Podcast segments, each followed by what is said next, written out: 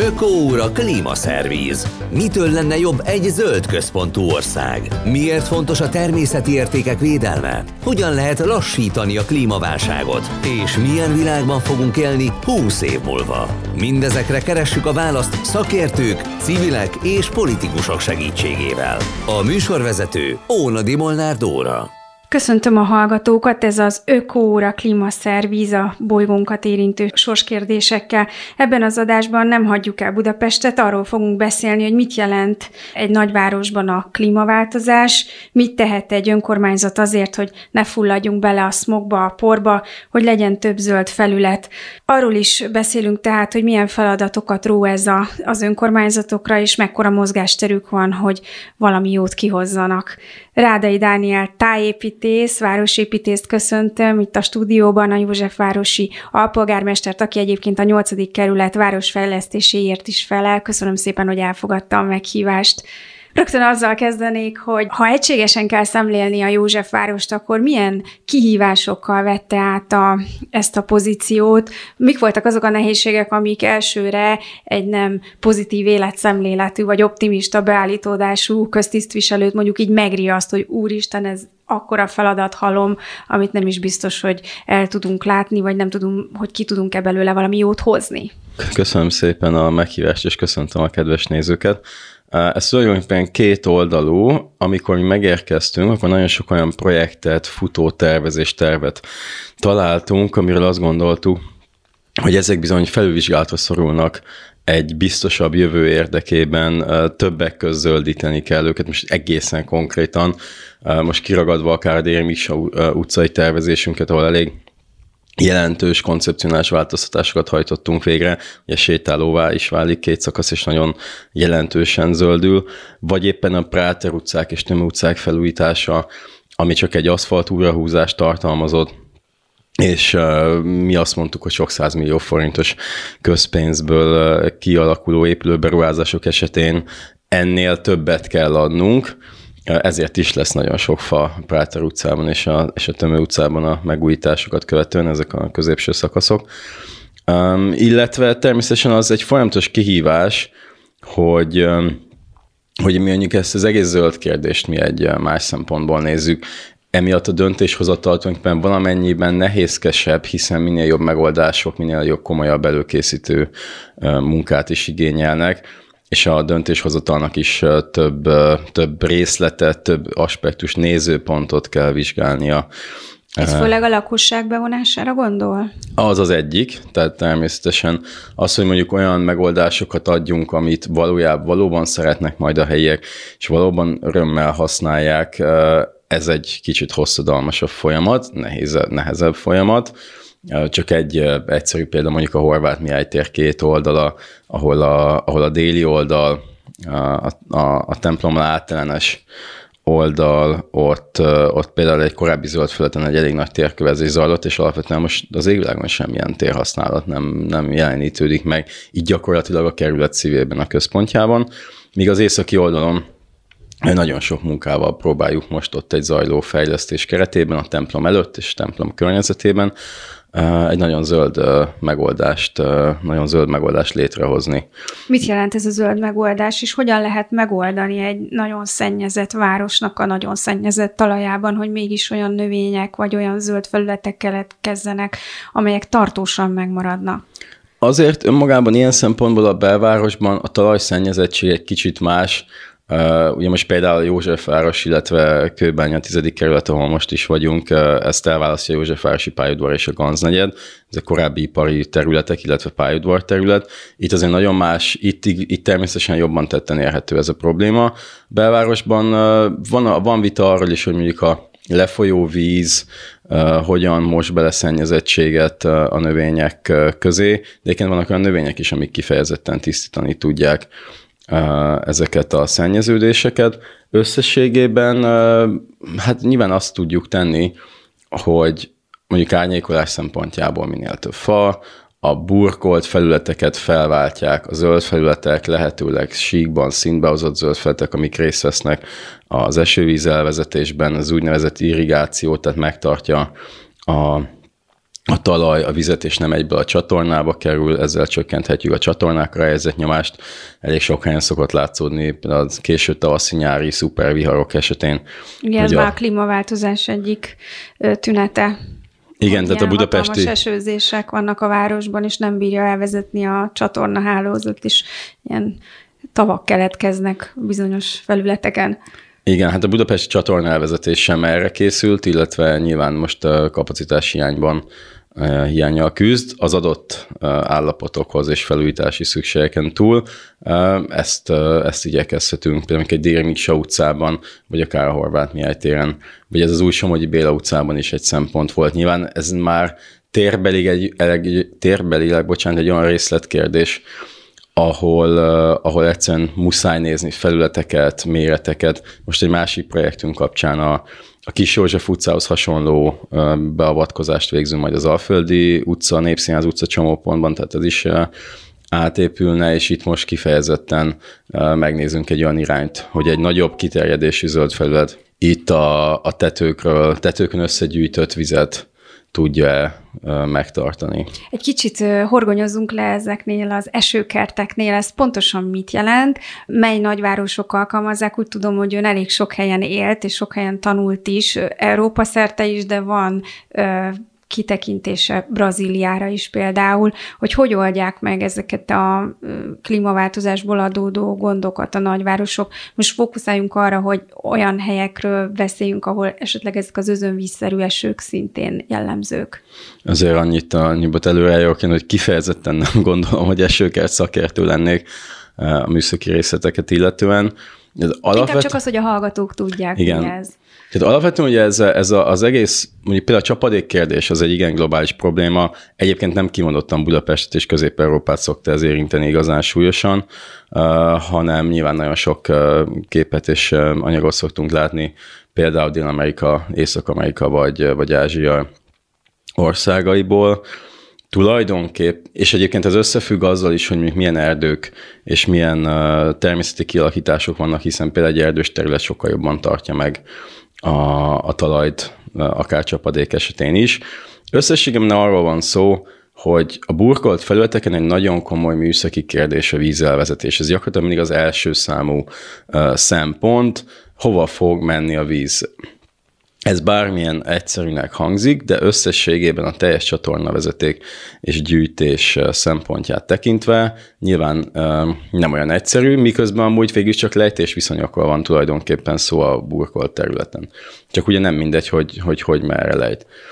És akkor innentől ugye az a kérdés, hogy ez a csapadék, ez minél gyorsabban bejut-e a csatorna hálózatba, vagy tudjunk vele valamit kezdeni.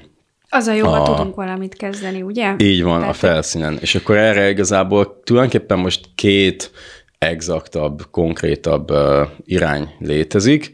Az egyik, és ezzel például most Hollandiában dolgoznak, hogy olyan terek jönnek létre kvázi, gyakorlatilag több szinten, amik időszakosan egy megfelelő csatorna elvezetési rendszerben meg tudják tartani a vizet, tehát egy bizonyos ideig mondjuk kialakul egy kis tó, utána viszont a szivárgás követően mondjuk itt van egy kosárpálya egy tér közepén. Tehát ez egyfajta ilyen alternatív térhasználat, de ugye ez egy komoly tehát műszaki... Tehát hol tó, hol kosárpálya. Így van, ami azért egy komoly műszaki előkészítést igényel, hiszen itt kimondottan az épített elemek és az épített környezet a és vízelvezető. Ezt a vizet tudja hasznosítani a város akár öntözésre, akár mire? Az már ugye a város döntése és a műszaki lehetőségekkel múlik, de mondjuk a... Ez egyébként Budapesten így elképzelhető, hogy ilyen hol tó, hol sportpálya-szerű víz megtartó helyeket alakítsanak ki? Szerintem abszolút nyilván kell hozzá egy olyan terület, ami megfelelő méretű az, hogy egyáltalán budapesti terek többségén még a maga a kosárpálya sem feltétlen, esetleg egy streetball palánk az, ami ilyen logikus lenne. Tehát nyilván itt ez a kialakíthatóság egy kérdés, majd erre átérek picit később. Egy másik szempont természetesen a város körüli víztározók hasznosítása, vagy akár a városon belül vízfelületek. Nyilván Hollandia, amik ebből előnyben van, hiszen ott a csatornarendszer, illetve a regionális csatornarendszernek van olyan puffere, van olyan többletkapacitás, ami egy időszakos, csapadékos helyzetet kezelni tud. És akkor a városban természetesen marad a tulajdonképpen harmadik szempont, azok a zöld felületek, tehát növényágyások, amiken keresztül itt a talaj úgynevezett irrigálni, illetve a vizet megtartani tudja. Ezek specifikus növények, tehát nyilván nem lehet bármilyen növénykiültetéssel alkalmazni, viszont sok esetben akár a talajtisztító szerepük is lehet. Egyébként most több Budapesten, egyébként lakóparkok környékén lehet látni olyan vízinfrastruktúrákat, ahol olyan növények is vannak hasznosítva, és egy olyan, tulajdonképpen akár egy ilyen duzzasztott patak, vagy egy kis folyás esetén ez a víztisztító szerep is alkalmazva van. Szóval a lényeg, hogy itt a víz távozni tud, illetve beérkezni a talajba, de egy természetes közegbe, ami ezt a vizet meg tudja tartani. Most azért itt nyilván szintén szempont az, hogy milyen közterületekről beszélünk, tehát egyébként Amerikában kifejezetten nagy divatja van, de Nyugat-Európában is, Németország, Hollandia egyre inkább, hogy mi mekkora zöldsávokról beszélhetünk, tehát egy fél méteres zöldsáv ezt nem tudja megoldani egy alapvetően burkolt utcában.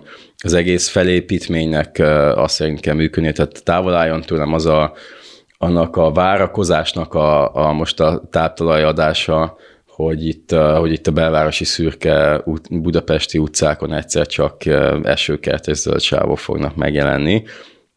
Engem az most például kifejezetten érdekel, hogy egy olyan utcában, ahol akár nem is lehet nagyon fásítani közművek miatt, de hogy akár valamekkora mozgásterünk ilyen szempontból van-e, attól tartok, hogy a keresztmetszeti alépítményeket, a pályaszerkezetet, az, hogy mi van gyakorlatilag az aszfalt alatt, amit ugye mi szabad szemmel látunk, azt nagyon mélyen meg kell vizsgálni, és nagyon át kell gondolni, hogy itt hol merre. Mert ugye a másik jelentős szempont az a társasházak és a lakóépületek vizesedése, pincebeázások, hol megy a víz, tehát ezért ez egy elég összetett és tulajdonképpen nagy körültekintést igénylő, még némileg veszélyes kérdéskör is az egész városi vízelvezetés. Miközben egyébként, amikor a lakosságot megkérdezik közvéleménykutatók vagy a politikusok, akkor két igény szokott jelentkezni nagyon erőteljesen. Az egyik a zöld felület hiányát panaszolják be, a másik pedig az, hogy nincs elég parkolóhely, és a kettő együtt egy elég konfliktusos történet. És hát ha megnézzük ezt a várost, tényleg az az érzése az embernek, hogy egy nagy parkoló az egész.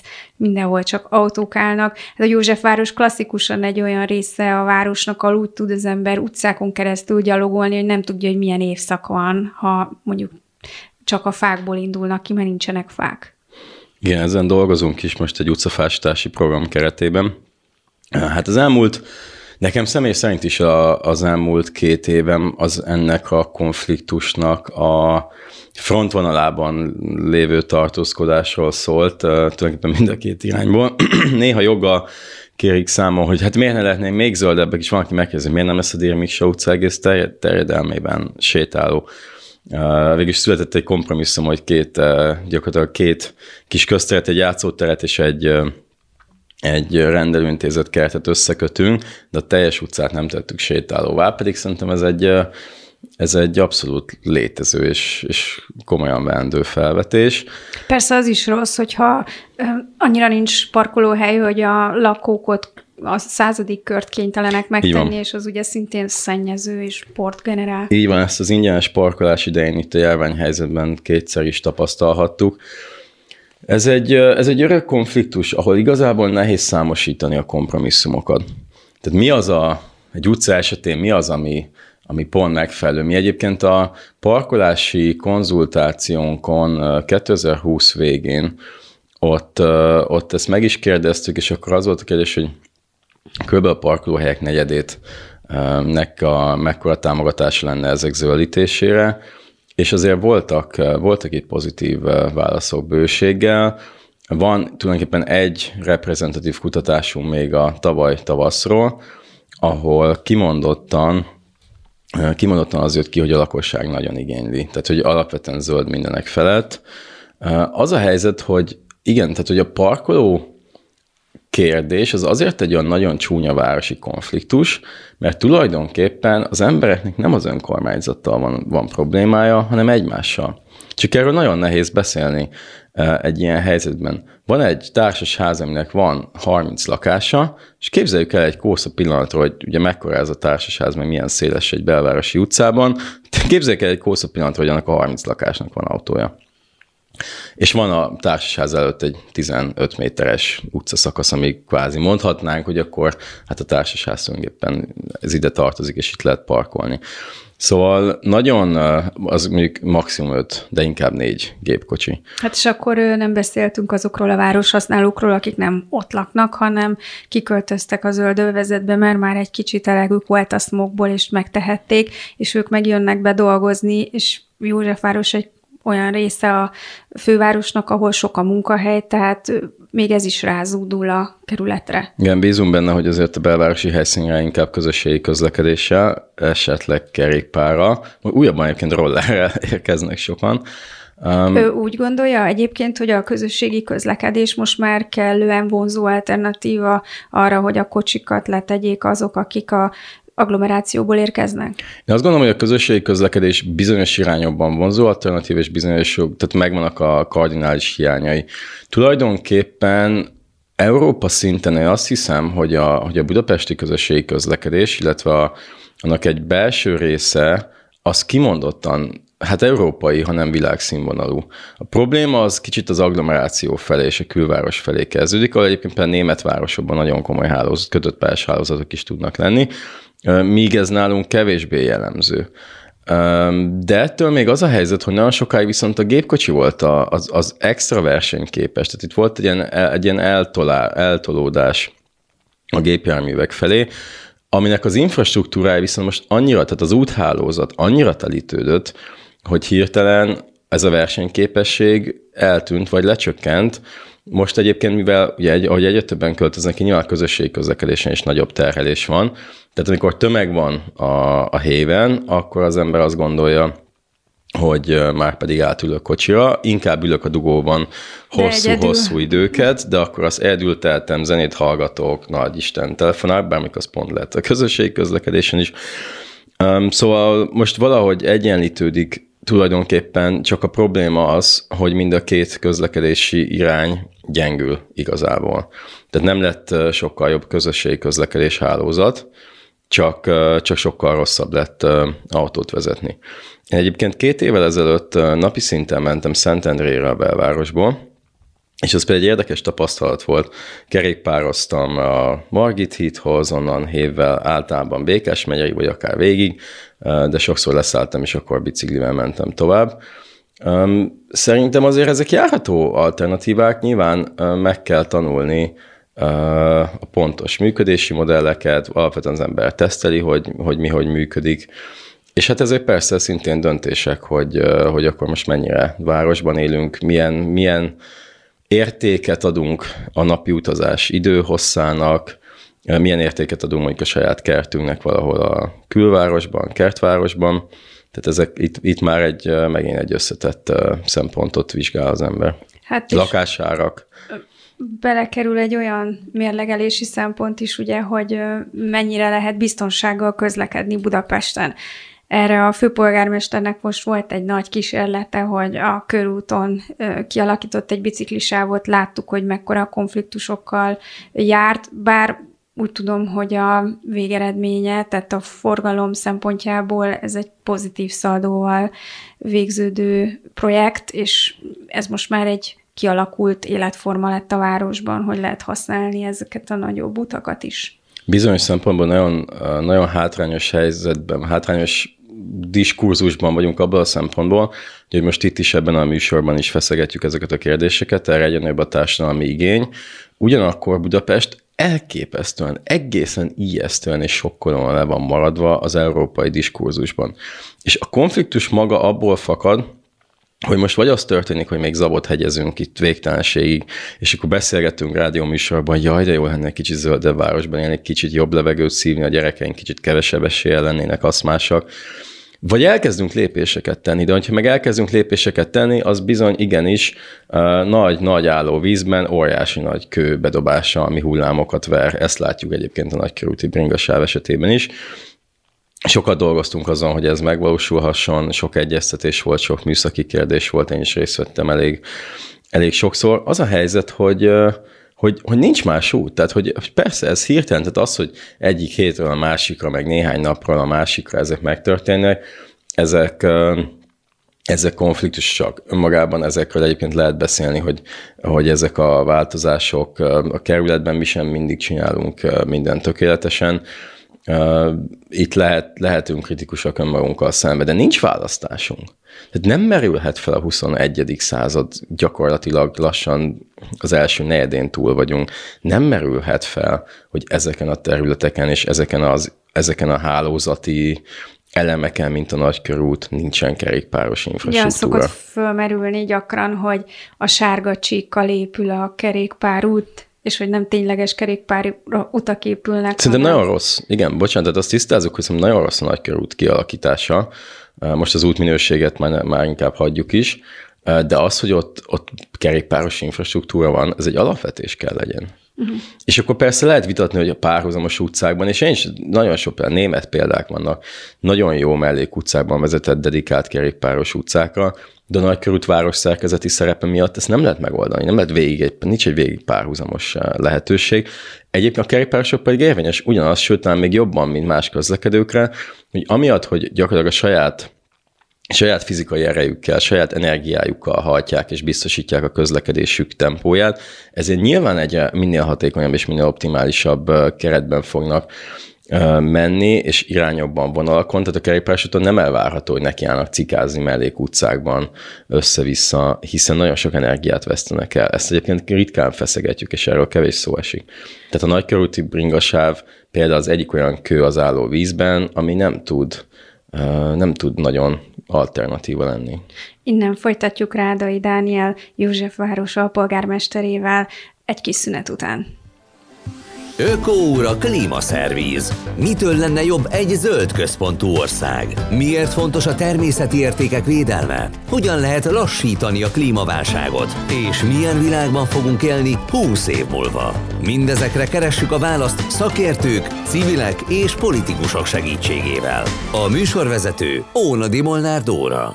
Folytatjuk az Ökoóra klímaszervíz adását, egy élhetőbb várossal kapcsolatban beszélgetek Rádai Dániel városfejlesztésért felelős alpolgármesterrel, aki egyébként tájépítész is és városépítész is.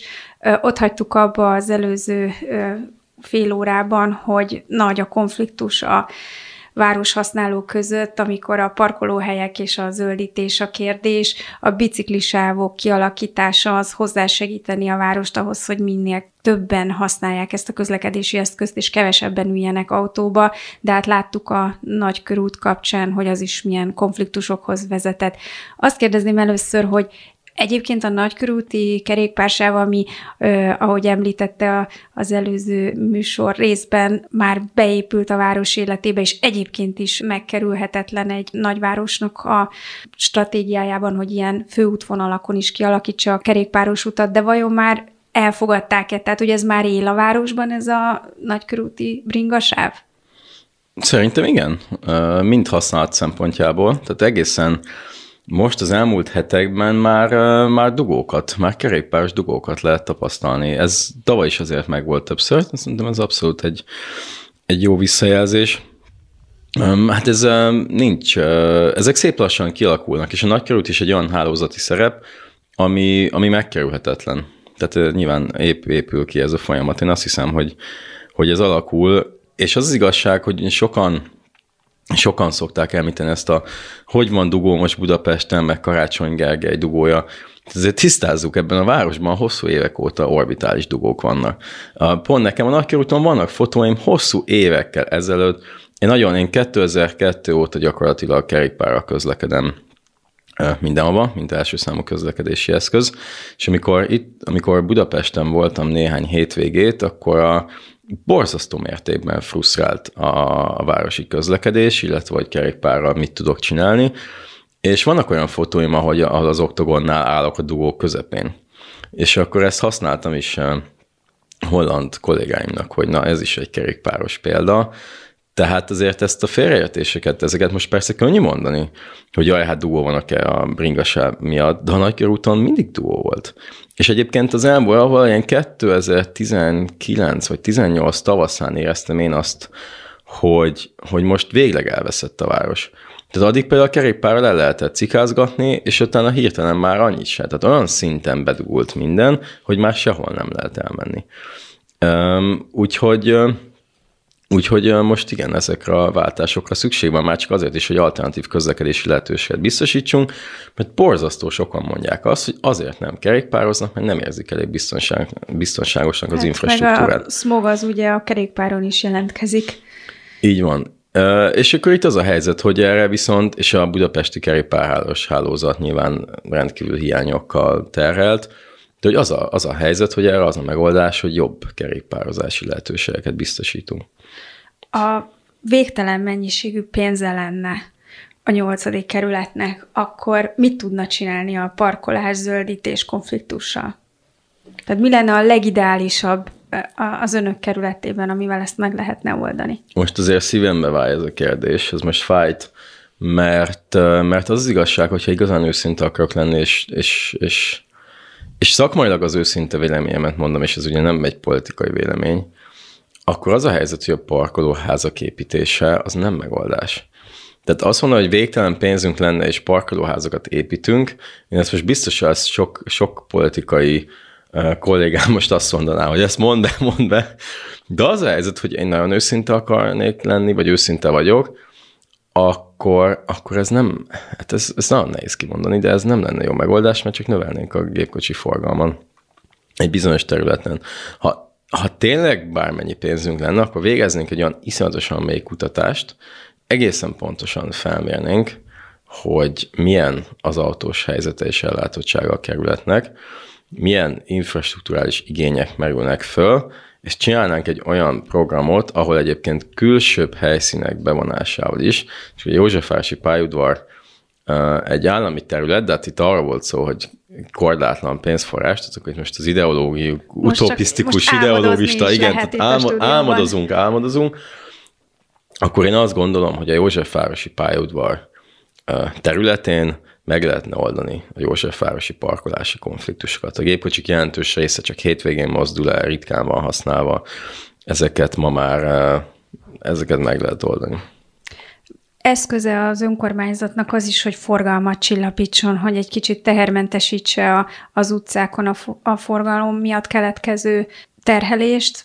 Mit lehet tenni ez ügyben? Azt látjuk, hogy ez is egy nagyon konfliktusos terület, főleg, hogyha a szomszédos kerületre nézzünk, a 7-re, ahol az ottani polgármester próbálkozik ilyesmivel, és hát elég sok lakossági tiltakozásra lehet találkozni annak kapcsán. A 8. kerületben hol lehet forgalmat csillapítani, és hogyan tervezik azt meg, hogy ne legyenek ezek a konfliktusok? Igen, egy picit a 7-re visszautalva, azért ott is a konfliktusok egy része abból fakad, hogy viszonylag hirtelen történtek ott a beavatkozások, borzasztó gyengén volt az információ a helyszínen átadva, nagyon gyenge volt a táblázás. Tehát azért itt az ördög a részletekben rejlik meg, hogyha megvizsgáljuk az egész folyamatot, akkor azt láthatjuk, hogy szerintem most baromi sikeres, tök jól lehet kerékpározni, sétálni ezekben az utcákban, madárcsicsergés hallatszódik belső Erzsébetvárosban, nem emlékszem, mikor volt ilyen utoljára példa. Viszont hát nyilván a folyamata ott nagyon hirtelen kezdődött el. Mi nagyon figyelünk, hogy ezt nálunk egy picit jobb folyamattal is mehessen. Itt van egy fontos szempont, amit nem szoktunk nagyon sokat tárgyalni, és az utóbbi időben szerintem egyre inkább kell, ez a Budapest és a kerületek közötti adminisztrációs viszonyok. Ugye szerencsére azért egy kerületi polgármester nem mondhatja azt csettintve egyik napra a másik, hogy ezt az utcát én most forgalom csillapítom, megfordítom, egyirányosítom, kizárom, bármit is csináltok rajta, mert hát nyilván a budapesti közút hálózatnak a szerves része, és az befolyásolja. Ennek viszont a forgalomtechnikai, azaz forgalmi stratégiai kezelője a Budapesti Közlekedési Központ BKK Zrt. A közútkezelő, forgalomtechnikai kezelője viszont a Budapest Közút ZRT. Ezek korábban egy cég voltak, és most megint külön vannak. Ez egy picit többlet egyeztetést és adminisztrációt igényel. Az a helyzet, hogyha a kerületnek, mint például nekünk most van több jelentős forgalomcsillapítási projektünk is, de a Csarnok, Népszínház, Magdolna, negyedek, tehát tulajdonképpen ez az észak-középső, vagy középső-észak Józsefváros egységes terület forgalomcsillapítása van most terítéken. Pont most, múlt pénteken reggel hasonlóan, mint most, akkor a Budapest Közúttal és a BKK-val kezdtünk átmenni itt a beavatkozásokon. Akkor van értelme lakossági társadalmi konzultációra kinyitni ezeket a kérdéseket, hogyha gyakorlatilag a BKK és a közút rá tud bólintani, vagy tudja ezt támogatni, hiszen addig egy ilyen kreatív gondolatkísérlet csak, mert a budapesti közlekedési hálózatban nincs még beintegrálva ez a történet, vagy ez a lehetőség. És akkor igazából visszatérve, a kerületi önkormányzatnak abszolút van lehetősége, abszolút van mozgástere, abszolút szerintem felelősséges kötelessége ezzel a kérdéssel foglalkozni, és ezt a kérdést kimondottan kiemelt prioritásként zászlajára tűzni. Sajnos nálunk is azért elhúzódott, hogy ezzel igazán érdemben tudjunk technikailag, műszakilag foglalkozni, most ez történik. Vannak nagyon kiváló kollégáink, akik az ambíciókat most meg tudják támogatni a műszaki rajzok tekintetében is, és innentől pedig ez egy ilyen fővárosi kerületi egyeztetés. Nagyon kíváncsi leszek egyébként, elég innovatív irányokba mozdultunk el, nagyon kíváncsi vagyok, hogy akár társadalmilag, akár pedig a közútkezelői, forgalomtechnikai kezelői szempontokból hogyan fogunk egy ilyen közös platformra megérkezni. Lehetnének olyan megoldások is, amelyek nem véglegesek, hanem ilyen átmeneti enyhülést nyújtanak, például a hőség ellen, például a zöld felületeket úgy növelik, hogy nem kell ahhoz különösebben feltúrni, vagy átalakítani egy teret, hanem ilyen ideiglenes megoldásokkal. Mesélne ezekről, mert ön sokat foglalkozik ezzel, illetve a korábbi tapasztalatai más városokban ezzel kapcsolatosak. Igen, itt egy picit mesélnék, és nem tudom, ez mennyire lesz konfliktus, mert nem azért vagyok itt, hogy mesélgessek, de pont az utolsó részkérdésével függ ez össze. Én a diplomamunkámban 2015-ben, amikor Brüsszel Molenbék városrészével foglalkoztam, még azelőtt volt, hogy a Molenbék városrész a párizsi terrortámadások miatt igazán keresztűzbe került, a különböző szociológiai társadalmi számokból, statisztikában már akkor látszott, hogy ez egy fontos terület, amivel szükséges foglalkozni. Ez 2015 volt, illetve már 14 elején kezdtem, és az a helyzet, hogy már akkor látszott, hogy akkor kim voltunk éppen egy válságból, illetve már jelentősen kifelé kacsingattunk, vagy kimentünk. És akkor már az látszott, hogy ez a több évtizedes várostervezés, városfejlesztés, majd most itt megmondjuk, mi lesz 40 év múlva, ez kezdett nagyon rezegni, hiszen egy egészen brutális válságon voltunk túl, ahogy gyakorlatilag minden megállt beruházás szempontból.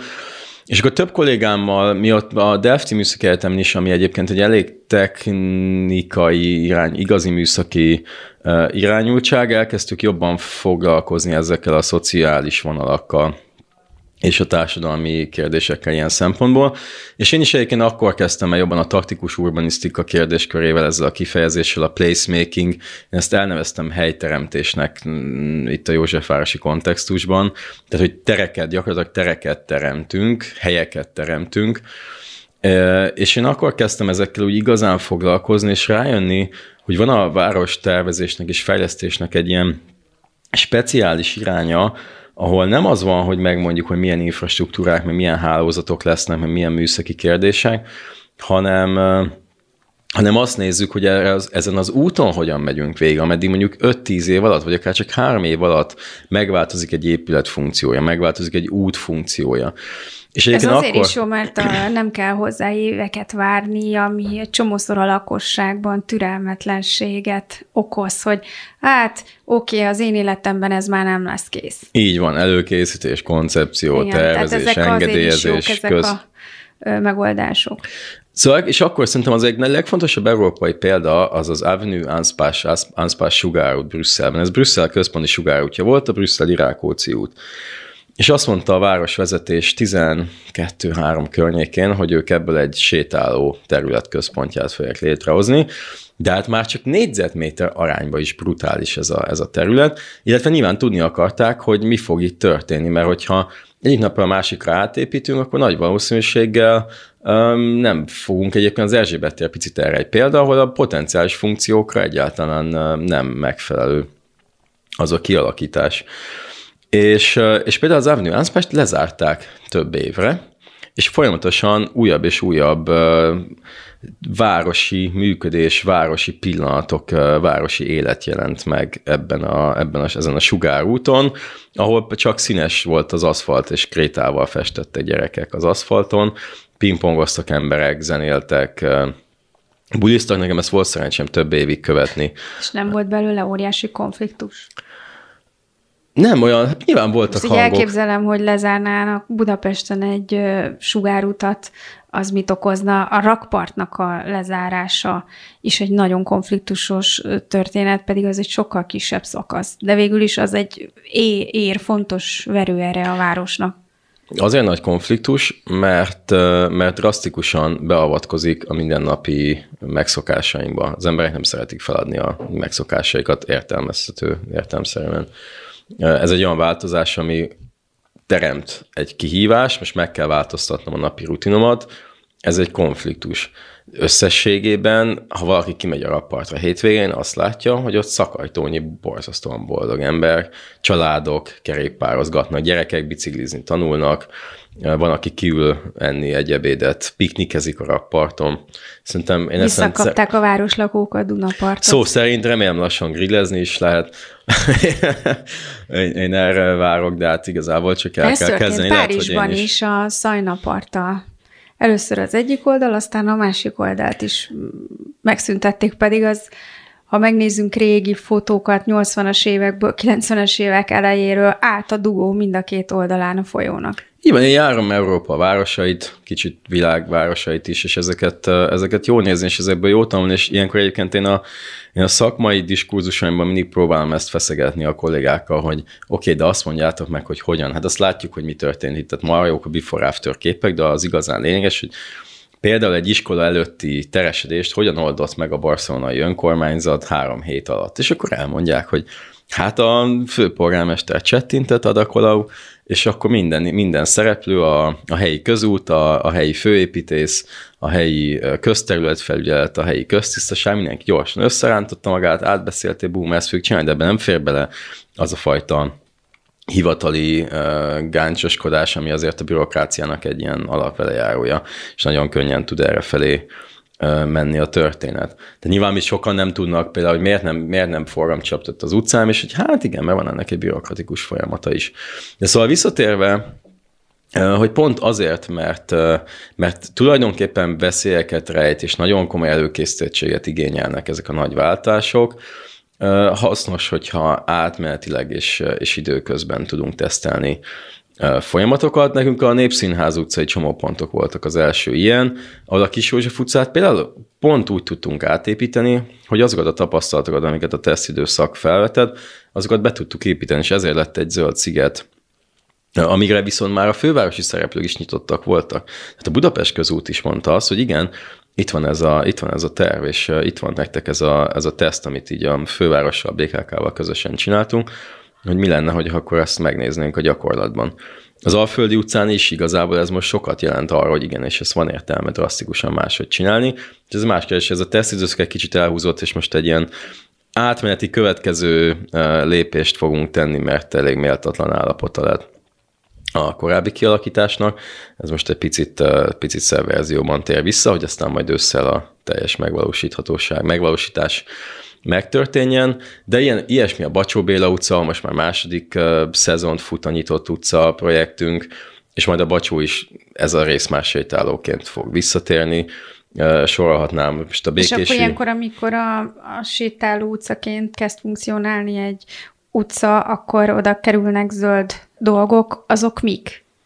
Most? Hogy hogyan egyeztetik le azt, hogy oda mik a legjobb növények, melyik a legideálisabb? Most például ezekben a planténer, azaz kaspós kialakításokban? Igen, például. Hát azért itt most ezek nyersebb szakmai kérdések, ahol a kertészeink például... De nem érzi azt, hogy valahogy az a benyomása legalábbis a kívülállónak, hogy a kis fák azok nagyon nem tudnak megmaradni, tehát nagyon hamar elpusztulnak, alig van nagy fa, amelyik lombot ad, és tényleg szűri a levegőt, és árnyékot ad a hőhullámok idején, tehát ez teljesen reménytelen, hogy ez pár éven belül ilyen lombos fák legyenek a környéken, akkor mégis mivel lehet, milyen speciális növényekkel lehet, vagy erre vonatkozóan vannak-e egyeztetések, hogy mi a legideálisabb. Most a kaspós fákra gondol inkább. Arra is, meg általában, hogy mik, bokrok, nem tudom. Igen, ez azért egy nagy konfliktus abban a szempontból, hogy van Budapesten néhány ilyen ősfás gyönyörű utca. És hogy nyilván mindenki azt szeretné, hogy egy ilyen utcában élhessen. De hát az a helyzet, hogy nem lehet ilyen fákat ültetni. És erről még politikai viták is vannak, hogy hát miért ültetünk ilyen kis piszkavasokat, meg a kis csemetéket? Azért, mert ezeket a fákat lehet biztonsággal átültetni, a faiskolákból ezek tudnak a leggyorsabban és legbiztosabban fejlődni, tehát kvázi belefejlődnek a közegükbe, az új ültető közegükbe, az új környezetükbe.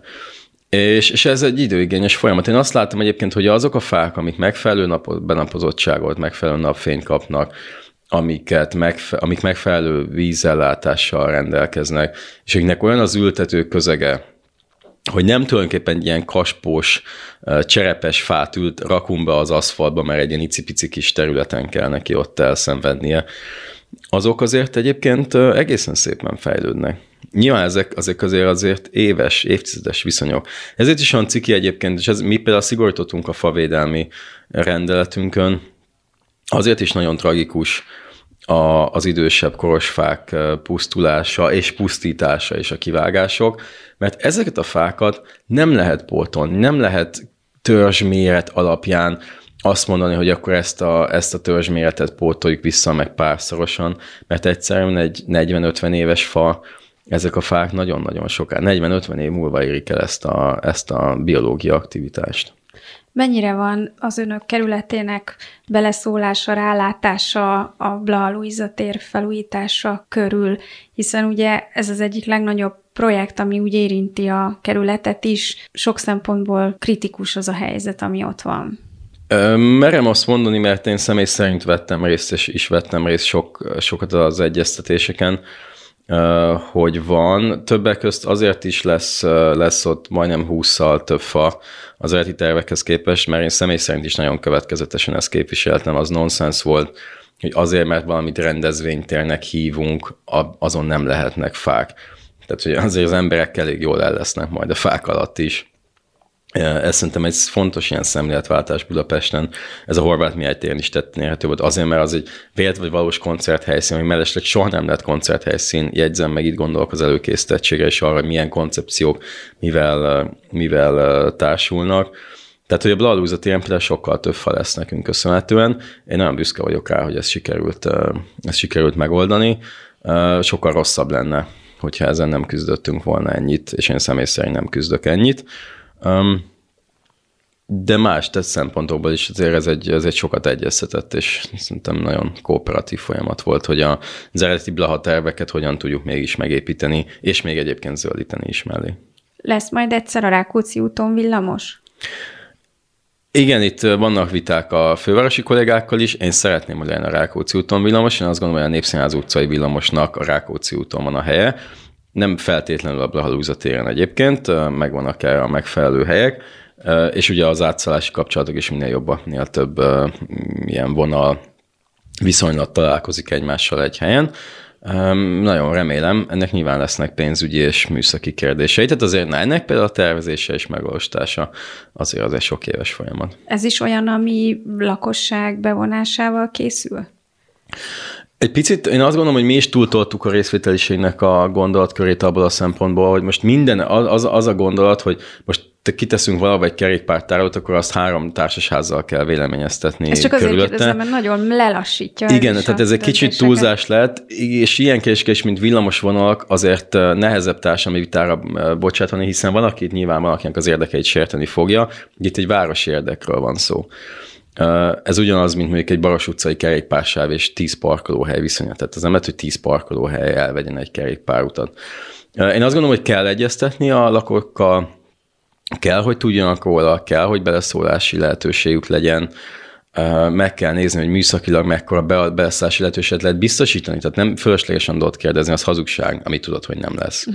Tehát őszinte és nyílt diskurzus kell, mire van szükség, mit lehet, mit nem lehet, és nyilván azon belül a lakók igényeit mindig a lakók tudják a legjobban, hogy mire van szükség a házuk előtt, azt kötelességünk beépíteni. Na és ha már a lakóknál tartunk, mennyire érzi azt, hogy van egy egyre tudatosabb, zöldtudatosabb lakóközösség Józsefvárosban? Tudnak-e építeni erre az aktivizmusra? Mennyire lehet az egyénekre, az egyén felelősségére építeni, vagy velük együtt dolgozni, hogy a kis helyi oázisaikat megcsinálják az emberek, a gangon kertészkednek, a belső udvaraikat csinosítgatják. Ez ügyben milyen párbeszéd folyik az önkormányzat és a lakók között? Én azt gondolom, hogy egyre jobb, egyre aktívabb. Most is nagyon sok szomszédsági programunk van, például pályázatok, támogatunk közösségeket, nem csak zöldítés, most más egyéb közösségi események is. Én kimerem mondani, hogy nagyon sokáig, egy évtizedig rombolta a városvezetés módszeresen a lakossági együttműködéseket és a civil szerveződéseket. Ezek most visszaépülőben, új szinergiák jelennek, meg új kapcsolatok, meg is új megkereséseink vannak, egyre nyitottabbak a lakók is, nyitottabbak a kis közösségek, mikroközösségek, egyre aktívabbak, egyre több mindent szerveznek, rendeznek. Például most a Csarnok negyedi ötletpályázatunk kapcsán nagyon sok esemény szerveződik, de az önkormányzat a teljes kerület tekintetében most több ilyen együttműködést folytat lakóközösségekkel. Ez egyre aktívabbak a lakók ezeken a véleményezéseken, abba, hogy beleszóljanak a sorsukat érintő kérdésekbe, hiszen ha nem szólok bele, akkor mások fognak dönteni róla. Azért ez a demokrácia egyik ilyen vívmánya és rákfenéje egyszerre, hogy részt kell venni. Én azt gondolom, hogy ez most egy visszaépülő folyamat, és sokkal pozitívabb most a helyzet, mint volt pár éve. Ezt néztük a Bacsó Béla utcában is, ahol az elején adtunk egy teret, hogy emberek ezt most lehet használni, és nagyon lassan épülgetett fel, de nyár végére már ott aktív külső szereplők jelentek meg. Most ez már most is zajlik így a tavasz végén. Tehát most is vannak rendezvények, ahogy megnyitottuk gyakorlatilag az utcát. Szerintem ez például egy izgalmas és jó visszajelzés, hogy van értelme csinálni, és igen, nyílik ki a város, és nyílnak ki a közösség, és egyre aktívabb. Egy nagyon gyors kérdés a végére. 2-3 év múlva, ha itt ülünk majd a stúdióban, mi az, amit nagyon szeretne elmondani, hogy ezt sikerült megvalósítani, és büszke rá? Kizöldültek utcák, jelentősen más hangulat sétálni Józsefváros és Budapest utcáin, mint fogjuk volt 5 évvel ezelőtt. Látjuk az évszakokat, csilingelve kerékpározunk a mellékutcákban, halljuk a madárcsicsergést, és tudunk egymásnak köszönni, mert végre újra szomszédok vagyunk, és együtt élünk, és nem pedig különböző, hát mondjuk úgy, hogy autósávok és parkolósávok választanak el minket egymástól. A tereinken pedig tudunk együtt labdázni. Köszönöm szépen Rádai Dánielnek, Józsefváros alpolgármesterének, hogy az Ökoóra Klímaszervíz vendége volt. Jövő héten új adással jelentkezünk. Minden jót kívánok! Én is köszönöm szépen a meghívást, szép napot!